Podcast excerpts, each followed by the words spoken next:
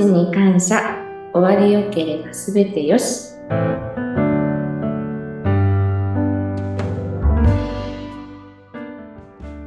こんにちは、有限会社東美の角田千恵美です。よろしくお願いします。こんにちは、インタビュアーの山口智子です。いや、角田さんも1年早いもので6月も終わろうとしてますね。うん、本当ですね。ねえ。いや、ちょっと焦ってはいけないんですけどもね、一日一日を大切に過ごしたいなと思う今日この頃ですが、そう、そんなね、角田千恵美さんは今年本を出版されたんですよねというお話、以前も伝えました。で、今日はその本の中から、本のタイトルは後悔しない大切な人の送り方という本なんですが、その本の中からちょっと私が聞いてみたいなということがあったので、それをぜひ教えてください。それがなんか所々で出てくる単語でグリーフケアという言葉があったんですね。で、それを説明を読んだ時に、こういうのがあるんだと思ったんですが、ぜひちょっとそのグリーフケアについて詳しく教えてもらいたいんですね。うん。そもそもじゃあグリーフケアってまだ聞き慣れない方もいると思うので、どういうものなのか教えてもらえますか？はい。人の心が、悲嘆する、悲しみが深くなる。とても苦しいぐらい心が痛むっていうか、そういう、人の死っていうところでもそうなんですけど、それに限らず、人が傷つくっていう、すごく深く傷つくっていうことをケアするっていうことの意味だというふうに私は思っているのと、そういうことを言っているんだと思いますが、はい。そっか、悲しみのケア。悲しみのケアですね。はい、つまり、家族の誰かが亡くなって、その残された人たちの心のケアということなんですかね。そうですね。この業種で言うと、残された人たちのケアですね。はい。そうか、この業種で言うと。これについては、千恵美さんとしては、どんなことが大切だなとか、こんな風にするといいんじゃないかなっていうのは、千恵美さんなりに何かあるんですか？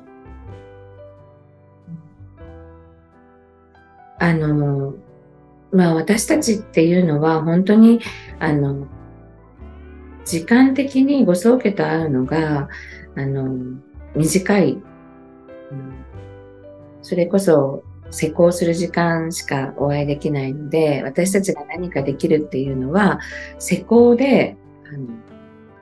ケアをするっていうことぐらいしかできないんですよね。うん、なので、そこの中で、ご家族が心残しのないように、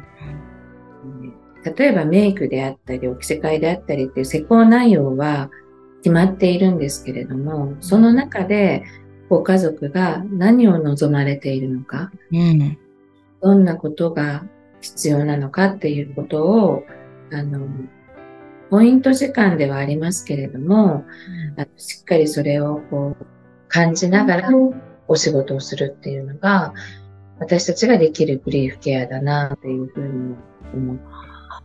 なるほど。東美のスタッフの皆さんができるグリーフケアも現場の中であるってことですね。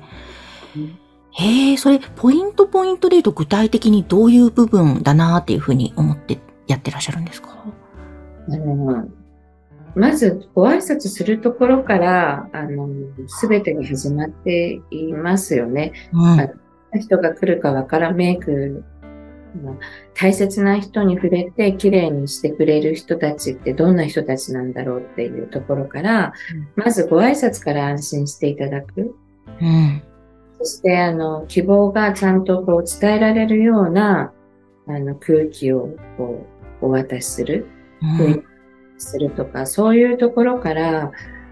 心残しのない、思い残しのないっていうところにつながっていくと思うんですよね。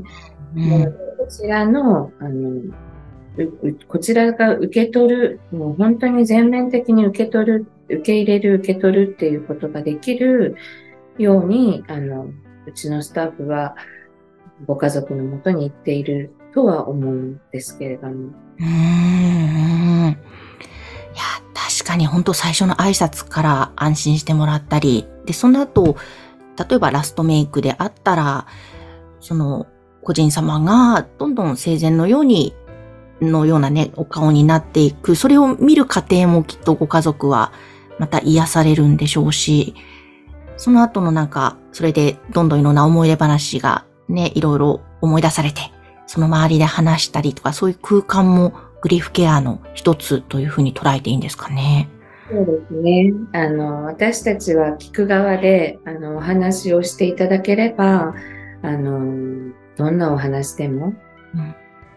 していただけるといいなっていうふうに思ってますし、その例えば一つ髪を撫でるのも口紅を引くのも何をするにしてもご家族が個人様らしいっていうところを思い出して、うん、お話をしていただけるといいなっていうのを思ってます。なるほどなるほど。なんかこのグリーフケアというのはまあ、例えばパッと思い浮かぶのがペットを亡くしてしまった人が深く悲しんでしまってそのケアでグリーフケアっていうのを聞いたことがあるんですが、日本で割とそういうケアをしてくれる人とか何か団体とかそういうところって整ってたりするんですか、それともそれぞれがもう自分の力で癒すしかないんですか。そうですね。そういうところは探せばあると思いますし、グリーフケアを学ぶ機関はあるんですですね、教育機関というか、なのでそういう団体もありますし、私たちは今、コロナ禍の中で一旦ちょっとお伺いできなくなってるんですけれども、京都グリーフ協会というところにお勉強しに大勢のスタッフが行かせていただいてました。へえ、あ、そういうものがあるんですね。なるほど、なるほど。そうか、なんか、でもそういう意味でも、例えば、本のね、中にも、ちえみさんの書かれた本の中にもありましたけれども、今、割とシンプルな葬儀が増えてきたりとか、家族葬とか、それも、もちろんいいとは思うんですけども、なんか、そうするよりも、もうしっかり、それもそうだけれども、もっと本当時間をちゃんと取ってしっかりとお別れすることの大切さというのも本の中でおっしゃってますよね。そういうちゃんと時間を取って亡くなった方と向き合って、その時間を取るか取らないかも結構その後の心の癒しと言いますかなんというか、そういうのにも関わってくるんですかね。関わってくるというふうに言われてますし、関わってくると思います、お金をかけるかけないではないですけれども、しっかり向き合うことによってそれを受け入れられるのか、それとも受け入れずに生きていくのかっていうのでは、やはり悲しみから立ち上がってくる力はだいぶ違うんじゃないかなっていうふうに思います、とても悲しいことなので、もし自分の家族が亡くなったらなんて考えると、今いる家族は例えば娘だったりとか、そういう具体的に亡くなるなんていうことを考えただけで心が苦しくなるので、親であったとしても祖父母であったとしても悲しみに変わりはないですから、ね、そこから立ち上がるってそれ相当に時間がかかることだと思うんですよ。はい。グリーフケアってたった一言で言えることって、そんなグリーフケアは一つやれば終わりみたいなことではなくて、段階を一つ一つ経てグリーフケアになっていくっていう。だから、葬儀者様が、お悔やみの言葉を言って、ご家族に寄り添ったり、そしてのような仕事の人間が行ったり、もっと言えばそれこそ入院して死亡退院するところから全てが始まってると思うし、亡くなるその前の段階から看護師さんたちがそういったことも含めたことをしてらっしゃると思うんですよね。なんかそういうそして葬儀が終わってからもたくさんの人にお悔やみを言っていただいたり、お線香をあげに来ていただいたりとか、なんかそんな中で思い出話をするとか、その一周期でまた親族が集まって思い出話をしながらとか、そうやって少しずつ心が癒えていくっていうことなんだろうなと。いや本当そうですね。段階的なこと、時間もかかりますもんね。本当だ。そして必ずしも早く心を復活させなきゃということでもないですもんね。